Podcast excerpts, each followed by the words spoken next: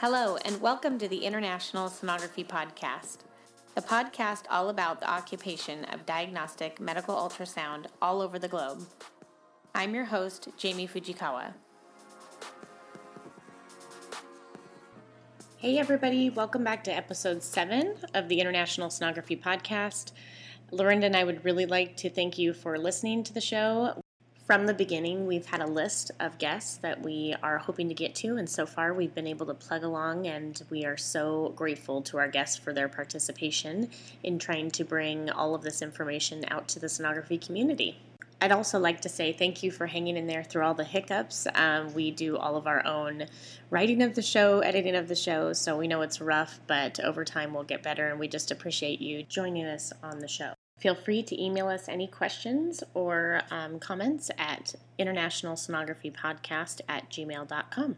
Today on the show, we would like to welcome our guest, Mr. Dale Cyr. If you don't recognize the name, the most of you will be familiar with the company which he has been the CEO of for the last 20 years, the American Registry of Diagnostic Medical Sonography.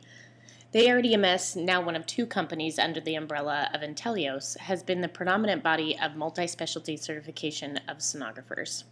His involvement in our occupation dates back to 1979 when he attended Seattle University Diagnostic Ultrasound Program, founded and directed by Miss Joan Baker. We consider it a privilege, given his busy schedule, that we have the chance to sit down with him today. Please welcome to the show Mr. Dale Cyr.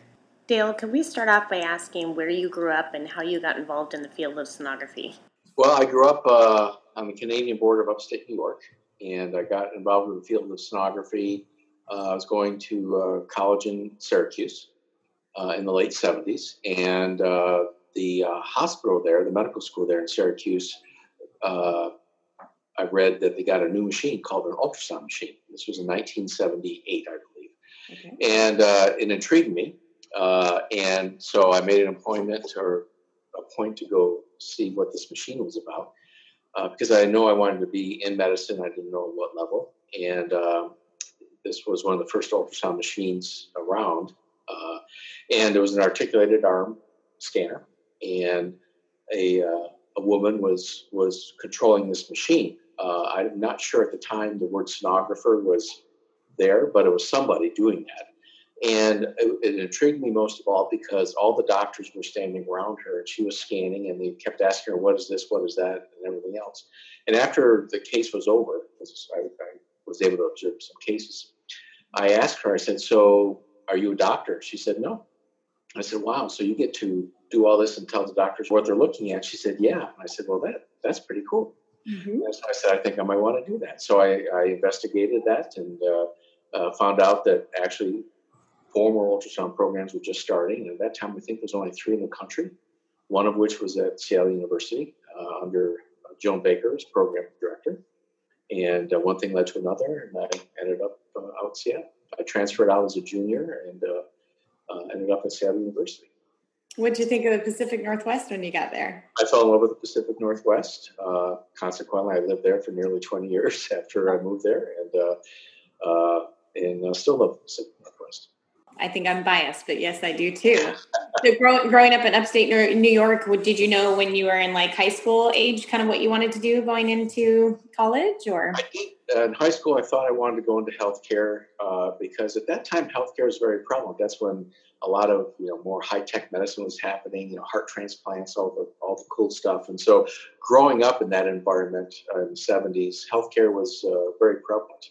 Where like today, you know, high tech technology is very prevalent for for uh, I think more high school kids, etc. Healthcare is within the realm, but probably not as prevalent as it was in the seventies. Did you have family that were involved in healthcare? No, I had no family involved with healthcare. Uh, that was just kind of where I wanted to, where I thought I wanted to go. It ended yeah. up working out. Where were the other programs at the time? I know Seattle University, and was it uh, Oklahoma? Seattle University, and then it was a Downstate Medical Center in Brooklyn. Okay. And uh, and then the other one was at the University of Oklahoma. And I think Seattle University may have been the first one that started the year before.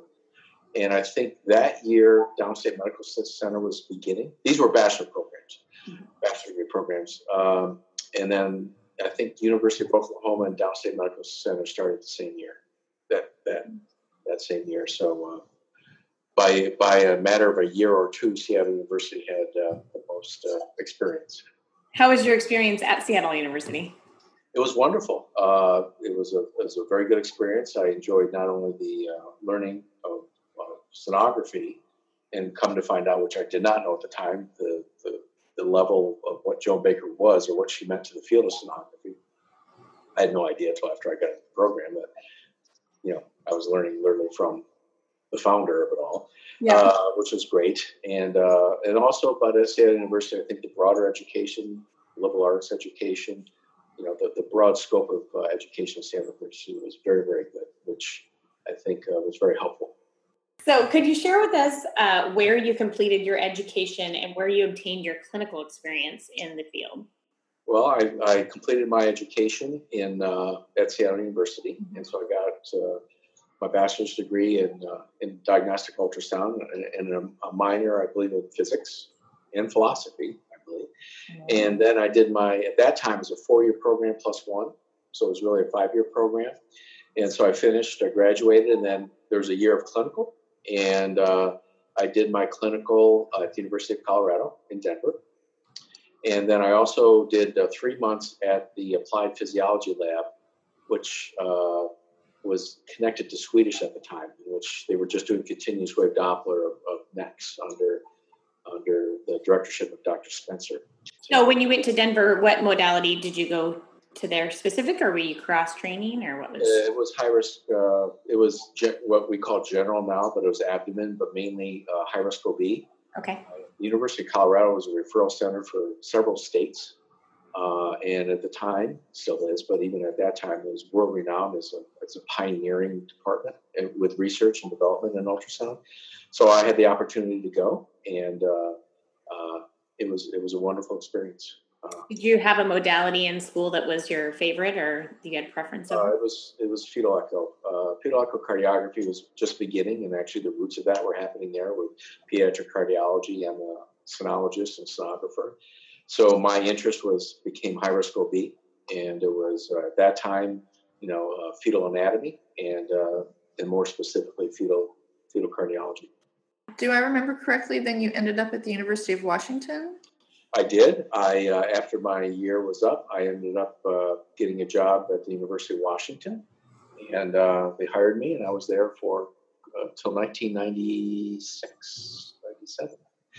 Um, and really, uh, that was a general lab, but uh, we really uh, there's a lot of research going on there under the directorship of Dr. Larry Mack, mm-hmm. and so we had a team of at that time, which was a fairly large department, like eight sonographers.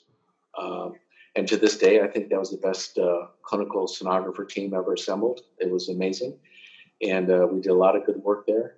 Uh, we worked very hard. We had a lot of fun, but it was it was a very unique time in the field of ultrasound. It was very open, a lot of research, a lot of learning, discovery, and we provided uh, excellent patient care. So I was always very very happy of, of that time. Now, at some point, then you decided to pursue your MBA. I did. I uh, wanted. I I wanted to get my MBA actually quite early in my career, but then because of all the work and research, etc. And then um, I decided probably that I thought I could make other contributions to the field, or at least into medicine uh, on the business side of things. Uh, basically, wanted to become more of a decision maker, uh, and uh, and so that's what led me to kind of get out of clinical and uh, uh, went and got my MBA, and I my concentration was in corporate finance, and uh, so that's that's what I did. That was a that was a two year program. What led you to uh, applying or considering uh, becoming part of the ARDMS? It was co- a complete accident. Uh, actually, we moved from Seattle here to the Rockville area, and uh, I was working at a startup in, in venture capital.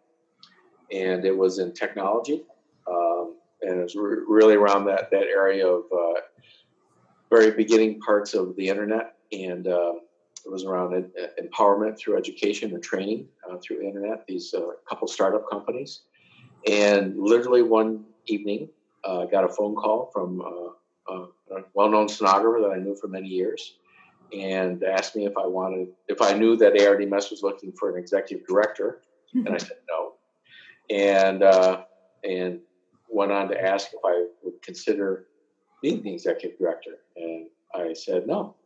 I was having a good time. I said I was having a good time what I was doing, and and, and one, you know, thought that career path more in the business side was of more interest to me, and clinical medicine kind of got out of my blood, so to speak, uh, over the last previous two or three years. Um, but the phone calls kept coming, and after two or three phone calls, it was in September. I remember distinctly. Then I did agree that I okay, I would apply, and I would agree uh, to be interviewed. And so I think it was in October here in DC. Um, I was interviewed uh, for the position. I didn't even really know that the ARDMS was in Rockville. And, and, once I did some research, the ARDMS office was literally five miles from my house. Oh, wow.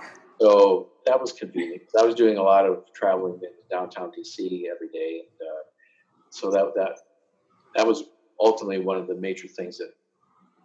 Uh, yeah, that was a nice factor. Going to interviewing. Sweet. So, uh, so I interviewed, and one thing led to another, and they offered. What, what year was that? It was in 1998. 98. Late 1998. Well, operationally, what is the biggest changes for the ARDMS um, over the last decade or so? I think the operationally the biggest changes is the ARDMS adopting to the field, or the changes in the field, and to and to scale, so to speak. Um, at the time I came on ARDMS, I think there were about twenty thousand or twenty five thousand certificates, and ultrasound just was becoming more prevalent.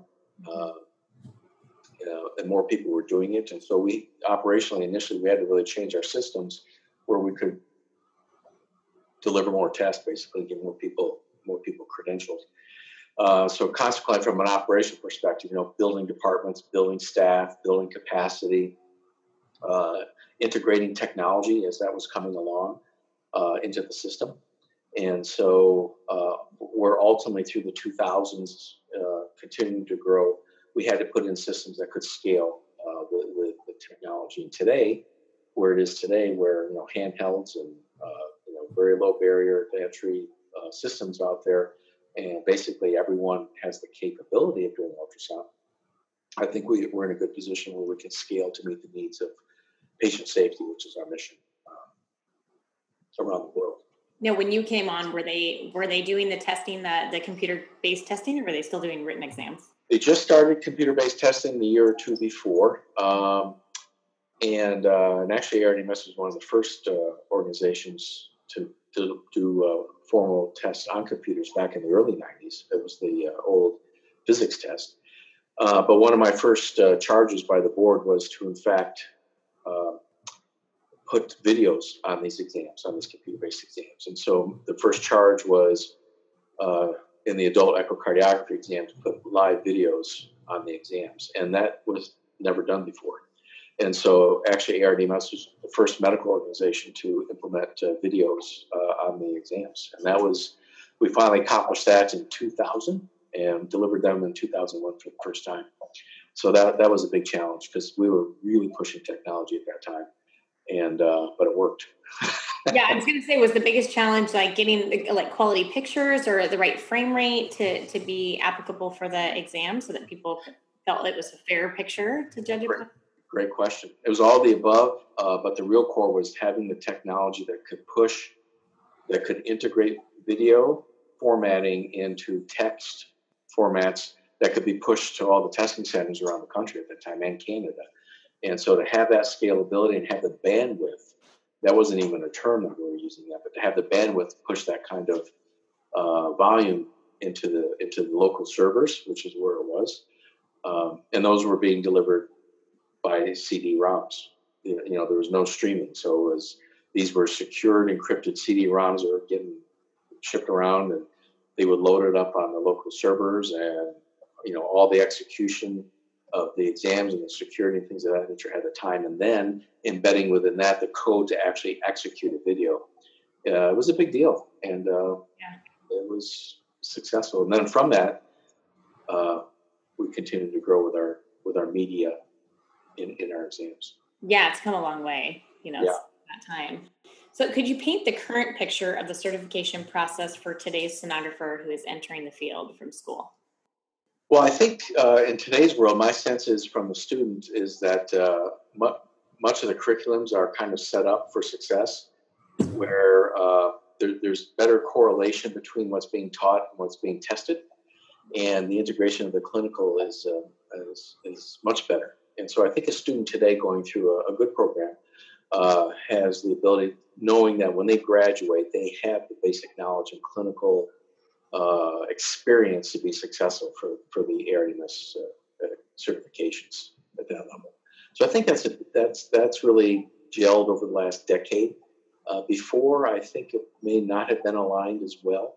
Mm-hmm. So um, uh, what's being taught, what's being tested, what's being most important, what's being expected in the, the clinical field, I think are are in alignment much better than and is it still is there a certain time frame expectation from when people graduate where they have to obtain? I know at the Seattle U program it was I want to say six to twelve months that we had. That's still uh, an institutional based data. Um, I think that's smart to do that simply from a, from a knowledge perspective. You don't want to wait too long because you forget.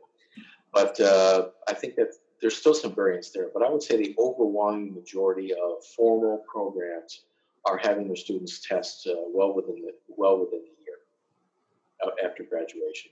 And with accredited programs, uh, they can test within the curriculum towards the end of their uh, clinical time of their senior year. Yeah, when they're not quite graduated, but almost. Right, right. And then when you complete the course, you get your certification. Yeah. Now, with people that are looking to take their exams, you know, in the days when you and I took the paper tests, it was once a year. Yep. Um, obviously, you have a very fine tuned process now with electronic availability, but are there restrictions on how soon you can take a test or how uh, frequently if you need to take it for different specialties?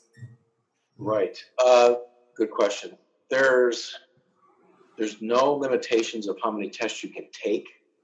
Um, there's limitations of how many tests you can take in a day. So uh, typically, uh, really, most well, the clinical tests are four hours, three to four hours, and so you're really limited to two tests per day. So if you want to take, if you're a new student, you want to take SPI and abdomen, you could probably take SPI in the morning and schedule it such, or you could do abdomen or OB or whatever in the afternoon. Um, and then the next day, you could you could book yourself to to take all these tests in a row if you'd like.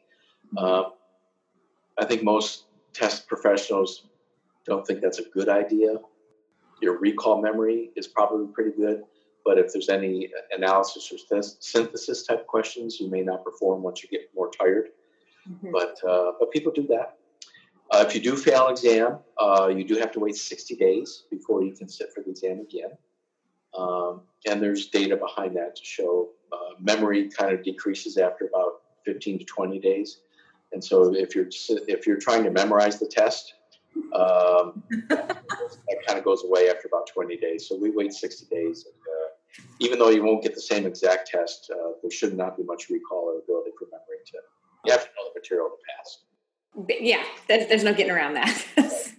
yes. Uh, has the eligibility requirements for people being allowed to take an ARDMS exam changed more recently?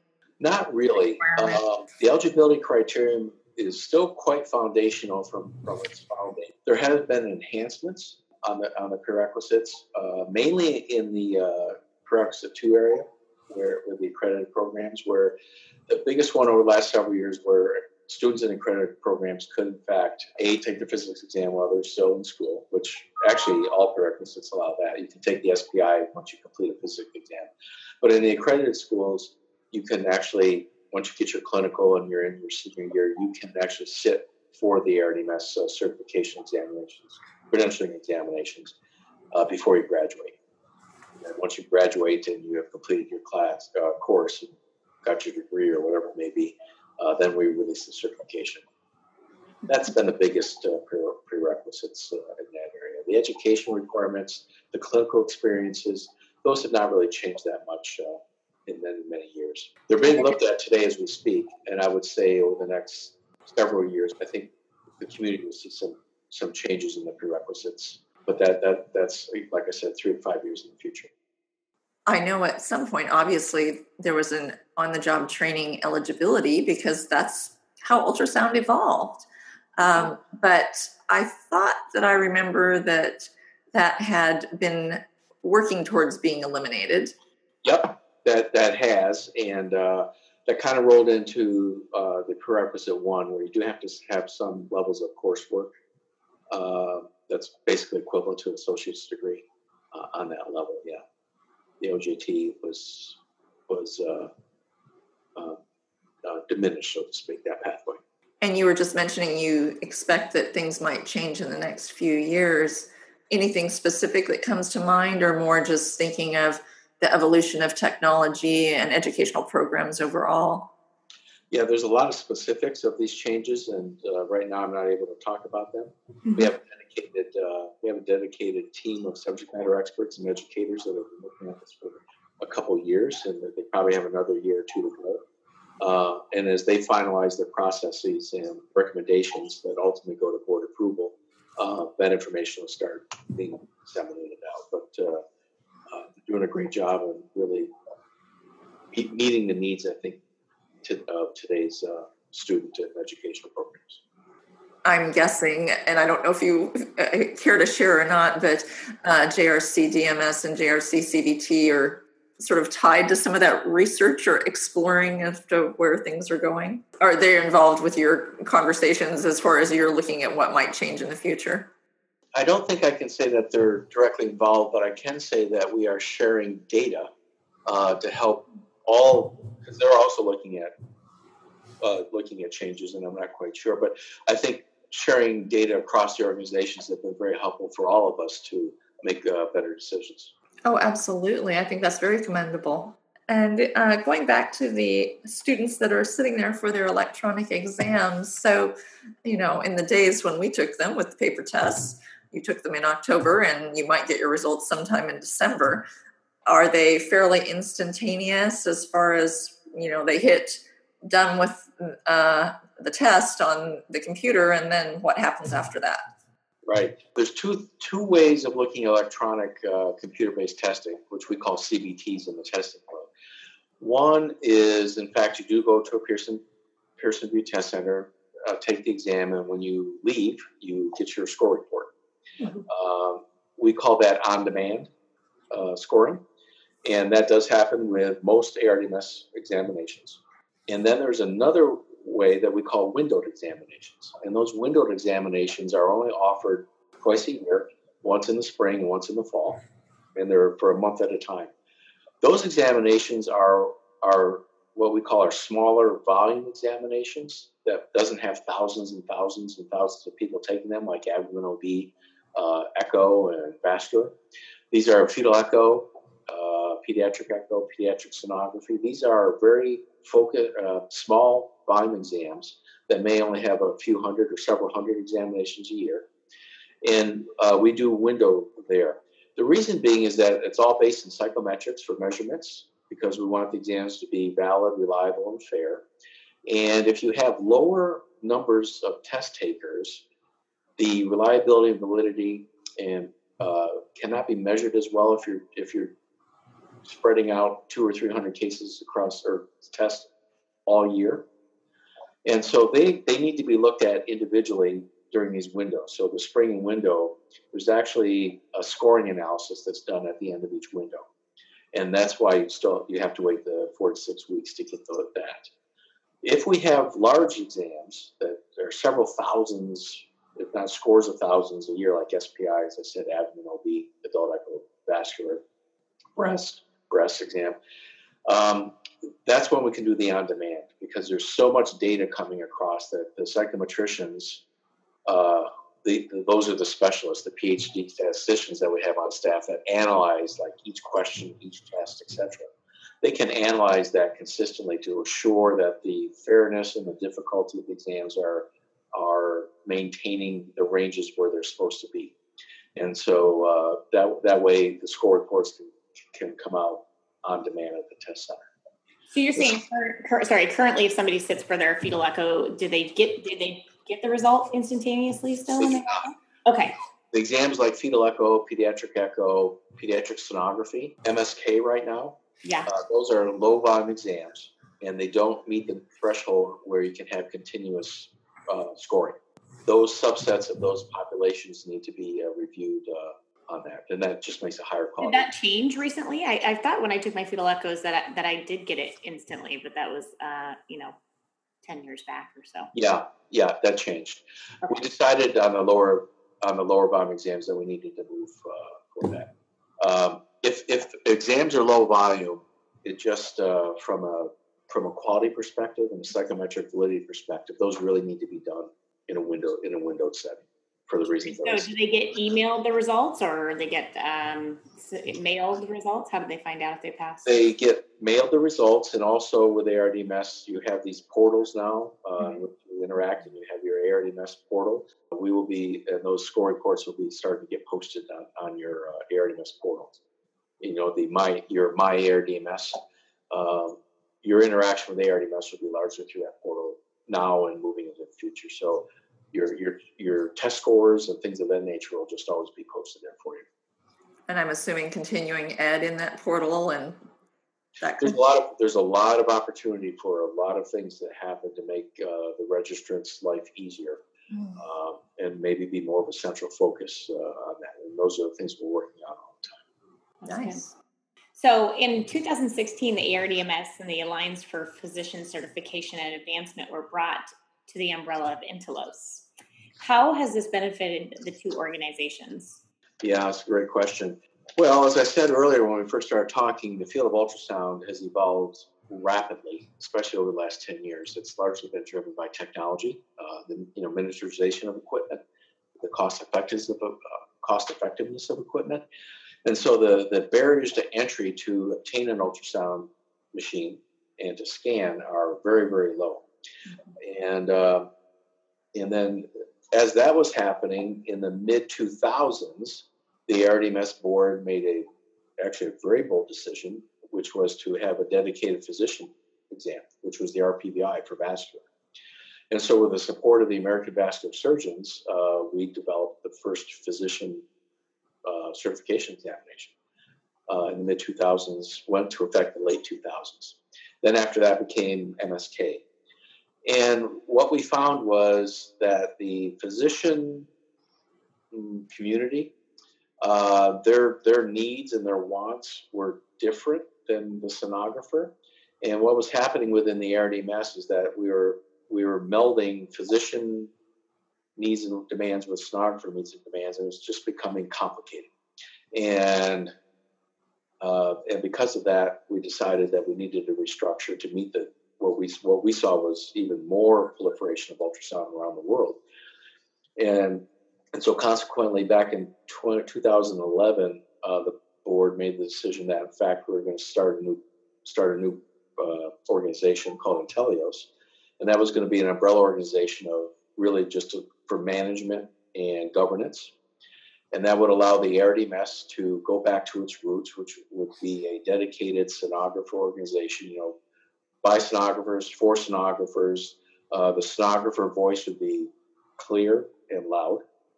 And then at the same time, for the physician end of things, uh, this is where the Alliance of Physician and Certification Advancement came up, APCA, and that's a separate council and that's for physicians by physicians and the physician's voice can do so each council can be doing what they need to get done they do talk cross talk a lot because you know the shared vision shared knowledge shared whatever is there. But when it comes to making decisions for sonographers or making decisions for physicians mainly whether it be eligibility or whatever criterion that everyone is talking with the same voice within those councils.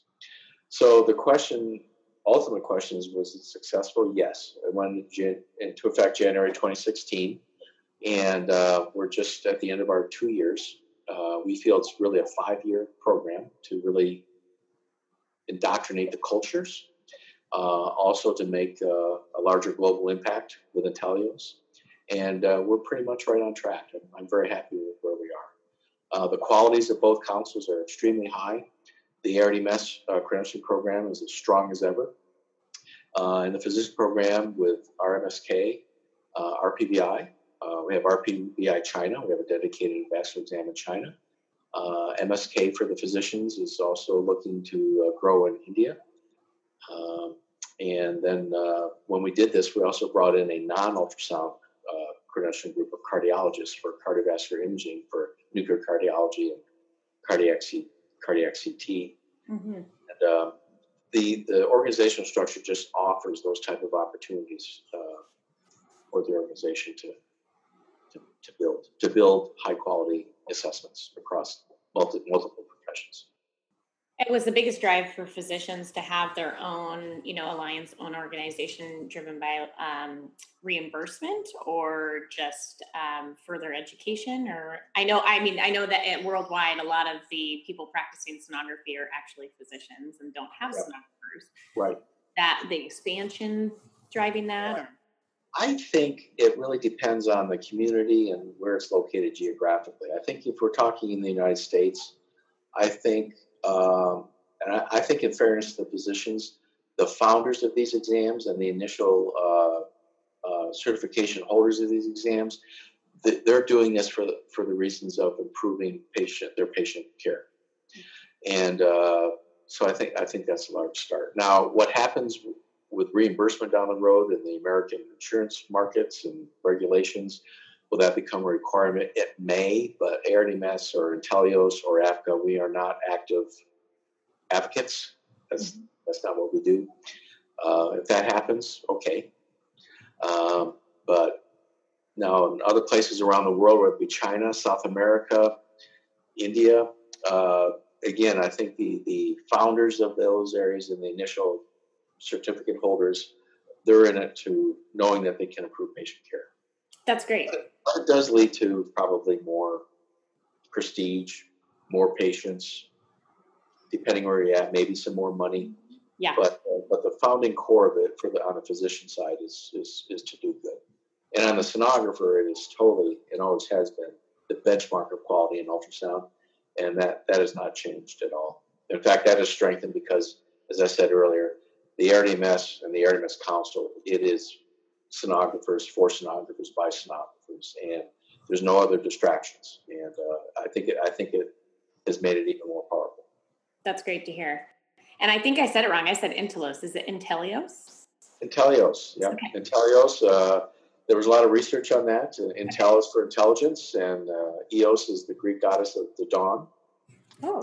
And uh, and uh, so that's where Inteleos comes from. And it, it, we did a lot of research around the world, and, and it doesn't offend anybody. okay, that's always important. You don't yes, want to. Very, very important. so, very important. given Inteleos has expanded exponentially worldwide, with physician and sonographer examinations, do you anticipate continued growth with both organizations? And are there other certification organizations that could be brought into the Inteleos fold? That's the that's the strategic plan. Is that what that's what would happen. Ultimately, what Inteleos is about is to build a global community around certification, which no one else has really done. There's global communities around healthcare, there's global communities about education, but there's no global communities really dealing with, with certification and the science and the art of certification.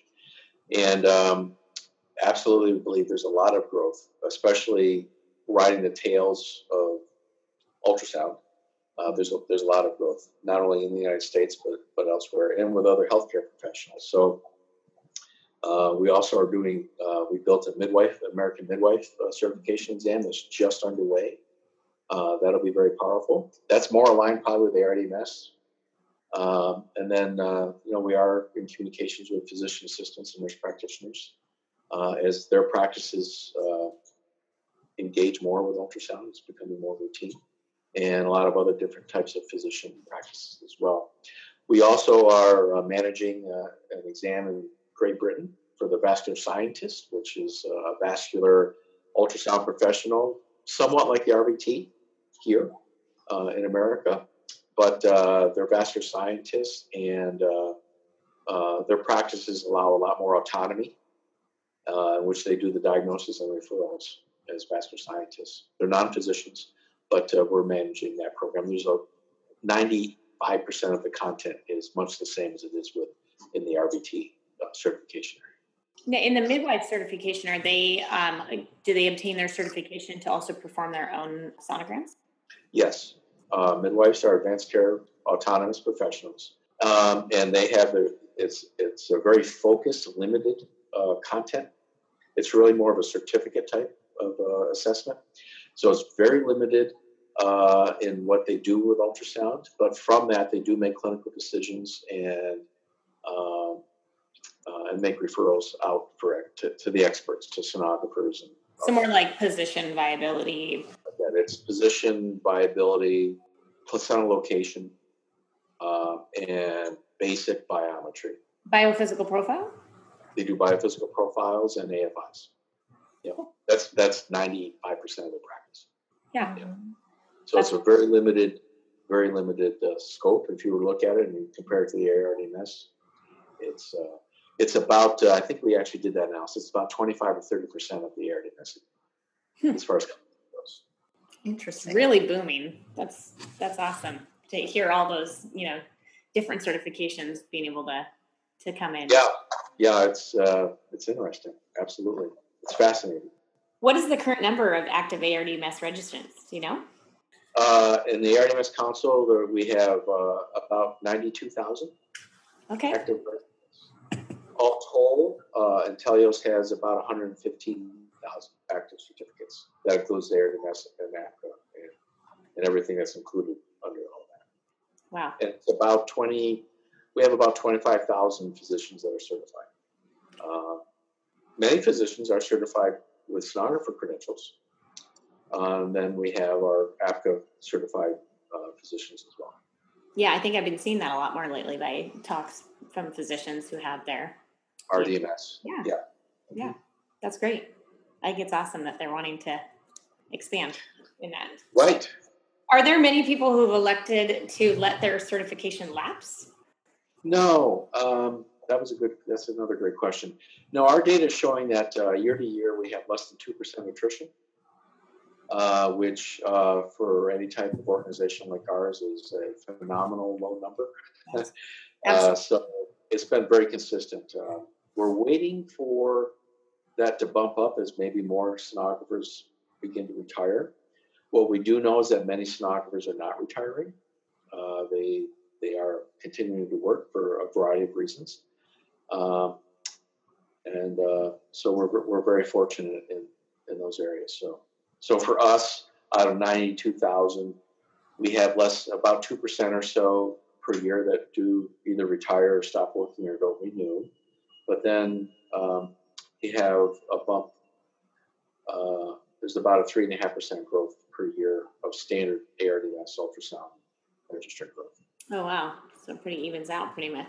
So the retired status, you don't know how many are actually in retired status versus just lapsing, or do you have that? Uh, I don't have that number of what that breakout is. Um, I do know that there's not as many retirement statuses as one would think. Hmm. So very few are doing that. So, for those who do make the decision to be retired, quote, um, I'm curious about the. It's my understanding that once you are retired, you no longer use your credential, which I understand you're not practicing clinically, but yet uh, there is some power behind the achievement of those certifications of the knowledge base that you had up until that moment. And so, if you compare it to someone that has like a PhD or an MD, they are always considered those, even though they retire from their actual career. Is there any contemplation from the ARDMS side of a way for retired status sonographers to denote um, that they achieved that credential at one point? Like, for example, RDMS R or parentheses retired or something like that would be appropriate. Um, if someone is still maybe retired from active clinically, but and they're not keeping up their certifi- certificate, but yet they're still wanting validity for that knowledge base. Right. Yes, uh, retired status is an ongoing uh, discussion within within the organization of how to handle this. To go uh, to go back to the original premise, we do distinguish between academic degrees and the certification. So the examples you brought up, Lorinda, of, of PhD or an MD. Those are actually academic degrees that do not require any any type of ongoing maintenance. Mm. Once you're done, you're good. So there's no, you know, like both of you, I know you have bachelor's degrees. Sure. Great. You, you, you do not need to do anything to maintain that bachelor's degree for the rest of your life. And congratulations, that's good. In a certification world, that, that certification uh, is in fact attached to ongoing learning. And, uh, and it does represent a, uh, the ability to practice. And so where ARDMSs come in is that even if it's uh, RDMS retired, so to speak, that an individual could still use that status to practice.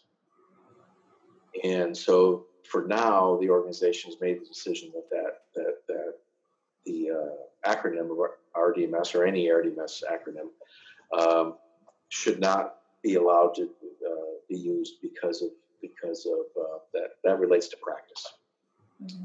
And, and uh, unfortunately, there probably are some individuals that would use the that would kind of erase the retired and still use RDMS out there, and that that's the danger that we see for public safety of wanting to do that. Having said that, I will say that it's an ongoing discussion of how this could be in the future, um, and uh, but it's it's it's well versed here within the walls of the RDMS. Well, we'll keep our ear to the ground and see if that changes. That's a great, it's a great question. Very fair. For those that deserve to feel like they can, they can, you know, clout that, that they, that they had that at one time and um, not let the small group of people that would like to use it for the wrong reason ruin it for everybody. That's true. That's true. Yeah, because some people they consider it such an honor, which which you guys should feel is a compliment to your to your business. So we already talked about the annual volume. I think you said two or three percent of new people coming in. Um, yeah, it's about three percent, I think. Uh, and yes. So if you were sitting down and talking about like projected numbers and what you uh, think could help increase registrant numbers um, at this point in time, what type of things do you are are on the docket for that? Yeah, that's a very important topic uh, for us, and I particularly have great interest in this. Uh, as far as ARDMS is concerned, I'll put it in the context of uh, North America, United States, and Canada. Um, the number of incoming candidates or a number of professionals going to the field is stable, and that is really related to the number of educational seats that's that's within the programs. And so we really don't have much control over that. And I know a lot of the educational programs don't have much control of that over right now either. And the real driver behind that is the lack of clinical sites for the students. And so I, I, believe a lot of education programs would like to open up more seats, but they have no clinical access for any more students. And in fact, it's becoming more uh, restricted as time goes on. This is nothing new in healthcare. So uh, sonography is not unique in this. This is true for medical students and residents. It's true for nurses. It's true for physical therapists. There's just an overall lack of clinical capacity for training. And so, consequently, in the United States and Canada, um, the pipeline is limited. And so, we're seeing 3% growth. Unless things change, and, and I'm not seeing anything that is going to change, that is going to be quite stable. I hope it doesn't go the other way, where in fact it's it's going to go the other way, where there's going to be you know uh, open seats in educational programs, sure. etc. But uh, the way uh, sonography is growing, and you know the you know, U.S. Department of Labor, you know, declaring sonography and sonographers being a growing profession wanted, I, I think I think it's I think it's there. I do think there's a need for more sonographers. I think, uh, etc. And I would love to see educational programs grow and open up even more. Uh, but more importantly, I'm more interested in how we can solve the clinical the clinical restriction. And we're talking about internship sites, right? We're talking about internship sites where a sonographer student does not. Uh, there's there's no capacity for sonographer students to go out and get a clinical experience that's required. It's it's very limited, and so typically right now, if a program has 20 students, they have clinical capacity for 20 students. And I know for the educational program directors and faculty, that's a challenge from year to year to even maintain that. Sure. Mm-hmm. Because of that, though, there's no opportunity for that program to grow to 30 students. Sure. And uh, that's that's where I see as a real it's a real issue for all for the entire community. Now I know years ago we when we talked to Nancy Schuenard, she went off to Australia to do one of her clinical internship sites. Currently, when I went in 2005 to Seattle U, they were all um, North America. Are there any opportunities, you know, to increase clinical internship sites and looking on the international scope? And Well, I think um, that's a great question. I think, and knowing my good friends in Australia and then UK, they also have clinical site problems as well. I mean, it is kind of a global, it's kind of a global issue. So you are correct. Back in the good old days, uh, people were going all over the world uh, for internships out of you know, out of programs such as Seattle University. But I think that's diminished because they can't take any uh, you know foreign students because they don't have the clinical sites themselves as well. sure. It's really kind of becoming a global problem. What do you think can um, can help um, encourage people to take on more um, internship sites or more um, open up internship sites? Yeah, I think there's there's two reasons for the limitation. One, uh, especially in the United States, is it's a liability issue, and I think institutions want to control and mitigate risk from a legal perspective. So I think they're putting limitations on that. The second reason is is I also uh, would like to see sonographers become more aware of the benefits and uh, the opportunities to become teachers, clinical teachers Absolutely. and uh, and I think that's that's also something that we that's something that probably can be uh, controlled a bit more. Where in fact, to you know really offer the you know what's the value of becoming a clinical instructor, Sure. um, and that's hard because sonographers and all healthcare professionals are so busy. You know, you're just cranking out patients. You don't have time to deal with students Mhm. um, and that plays a role. But somehow, some way, there's a balance there, and Absolutely. I'm not sure as a community we've done a great job of demonstrating how can you make that balance and Mhm. to, and to do that. So some of it is not in control, such as the you know the risk mitigation of legal issues. The other one is is I think uh, you know in your generation of sonographers, Jamie, I think. Uh, being really proactive and showing the benefits and the rewards of being, being a mentor and a, clinical instructor, I think could go a long way. Yeah, absolutely. I agree. How has the gradual establishment of state licensure laws and regulations affected the ARDMS? It really hasn't affected us much at all. You know, there's still only one real, real in place state licensure. Uh, others are on the books but not implemented at this time.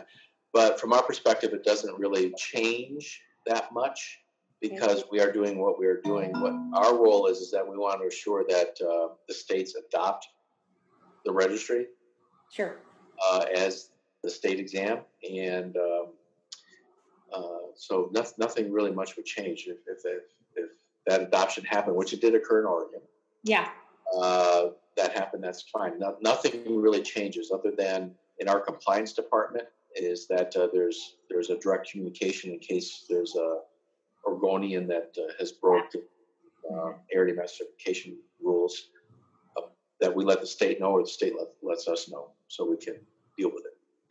But other than that, nothing is really changing, and I would not expect it to change because we want the states to adopt the national the national certification program for standards, and it is what it is. Well, part of uh, creating the International Sonography podcast was um, in my travels in different parts of the world and uh, opening my eyes to the rest of the world uh, was like, what is sonography? I, I went to Greece with my husband. It was like, what? And we were in Santorini and I saw a little radiology sign at the little hospital that they had above the thing. And I was thinking, is there an ultrasound machine in there? Like, who's doing OB ultrasounds here? And what? What's going on? And and that was what really started my curiosity about what does my role look like in other parts of the world. Um, so we heard a little bit from Joan um, as she talked about her travels to China um, back in the day, and and uh, from Nancy about um, her time in Australia. So, what, and from your perspective, what does sonography look like in other parts of the world? Um, I think that uh, I think right now, and the way ultrasound is expanding, I think the opportunities for sonographers around the world is more than it ever has been in its entire history. Um, you know, I've been I've been blessed. I've been able to travel around the world for you know 15 years, uh, a lot, and uh, countries are now adopting because so much ultrasound is being performed. Countries are, are aware and want to adopt the sonographer model. Um, Australia, of course, has long, even a longer history than the United States does with sonographer uh, profession.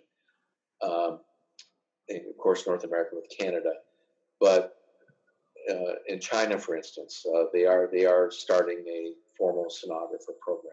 You know, and that took that took many years to convince the establishment there uh, to do that. But it just has to. There's just not enough physicians to do to do the scanning, mm-hmm. and other places that have all physicians scanning also are seeing the need for some type of highly trained uh, non-physician health professional to to do a lot of the scanning. And consequently, because of our relationships and our connections, the sonographer model is forefront to them, and so they're, they're looking towards that. Um, Latin America, I think, will come along as well. Uh, there are some sonographers in Chile right now, uh, but uh, a lot of uh, a lot of Latin American countries will have will. Their physicians are still performing. Yeah, it'll, take time. I mean, these these are years and years of development, and there's a lot of politics and negotiating going on. But uh, I think you know when China starts breaking through and uh, those they'll start taking ARDMS sonographer exams 2020. Mm-hmm. Uh, this one in this one hospital, and there are like 10 or 15 other Chinese medical schools that want the sonographer program. Um, that'll start taking off pretty quick, and that'll also be a, an example around the world of how things can go. Yeah, are you current? Is the ARDMS currently um, certif- certifying these people that are graduating from programs or we will yep yep the, the, their first class will be graduating in 2019 it's a bachelor's program um, and then uh, we'll be we'll be uh, doing that and of course we are certifying uh, physicians in china on the vascular on the vascular exam right now uh, with maybe more coming but uh, the sonographer program is i think where the real growth is going to be because the need there could there would be a need of several hundred thousand sonographers in China uh, to meet the need of what, what they have there. Uh, China is very unique. Um, I think in the bigger cities, uh, the modern hospitals, uh, they are as modern as anything you can see in the United States, but it's just the volumes of that. So, you know, these hospitals are 5,000 beds. The ultrasound departments are 50 or 60 rooms. They're doing 3,000 patients a day. Wow. Um, and 1,800 inpatients, that type, of, that type of volume. And so these are 10 minute scans. They're very focused, uh, but they do good work. These people really know how to scan. Now, once you move out of the uh, urban areas mm-hmm. into rural areas, yes, I think, I think uh, circumstances and environments change pretty rapidly. But yeah. yet, these individuals are having access to the handheld ultrasound machines and and uh, and so ultrasound is becoming much more prevalent because they are never going to have an MR machine or a CT machine uh, ultrasound, and uh, and so as the costs come down and the barriers to entry of getting an ultrasound machine come down, all of these individuals will be having sonography access to sonography, and that's that's kind of where all of us come in as an ultrasound community in the Mm-hmm. So, and this is a question that relates to that, but is the American and the ARDMS credential valued by foreign employers, even though it originates from the United States? It depends. um, I would say it is with some countries, and other countries it is not. Okay. Um, and uh, and for those that are not, the way we set up Inteleos and the ARDMS Council, et cetera, is that it offers us the opportunity to customize uh, what they need, mm-hmm. uh, and maybe customize its own certification. But with time and over the long run, uh, our dream is that we, in fact, would have a standardized. The ARDMS would be standardized, and a lot of countries would have to like move up to that level. And so we may have to start at a lower level of certification and build them up over time, over a decade, let's say, where ultimately they would be taking the, the RDMS. Mm-hmm. Uh, then there will have to be some um, back and forth. You know, there, there may be some uh, areas that the RDMS have to adapt to. Okay. So contrast is a great example, right? So a lot of contrast, ultrasound contrast is being used around the world, not in the United States. So there's a lot we can learn from people who use a lot of contrast around the world that we can implement that into the RDMS curriculum. Yeah. When the time comes. So, everybody, we've reached the point where we're going to have to stop this part of the episode and continue on to part number two. So please join us with the rest of the conversation with Dale Cyr as we talk about recertification and the future of our profession and the role Inteleos and the ARDMS will play in that. Thanks again for joining us, and we'll see you on part two.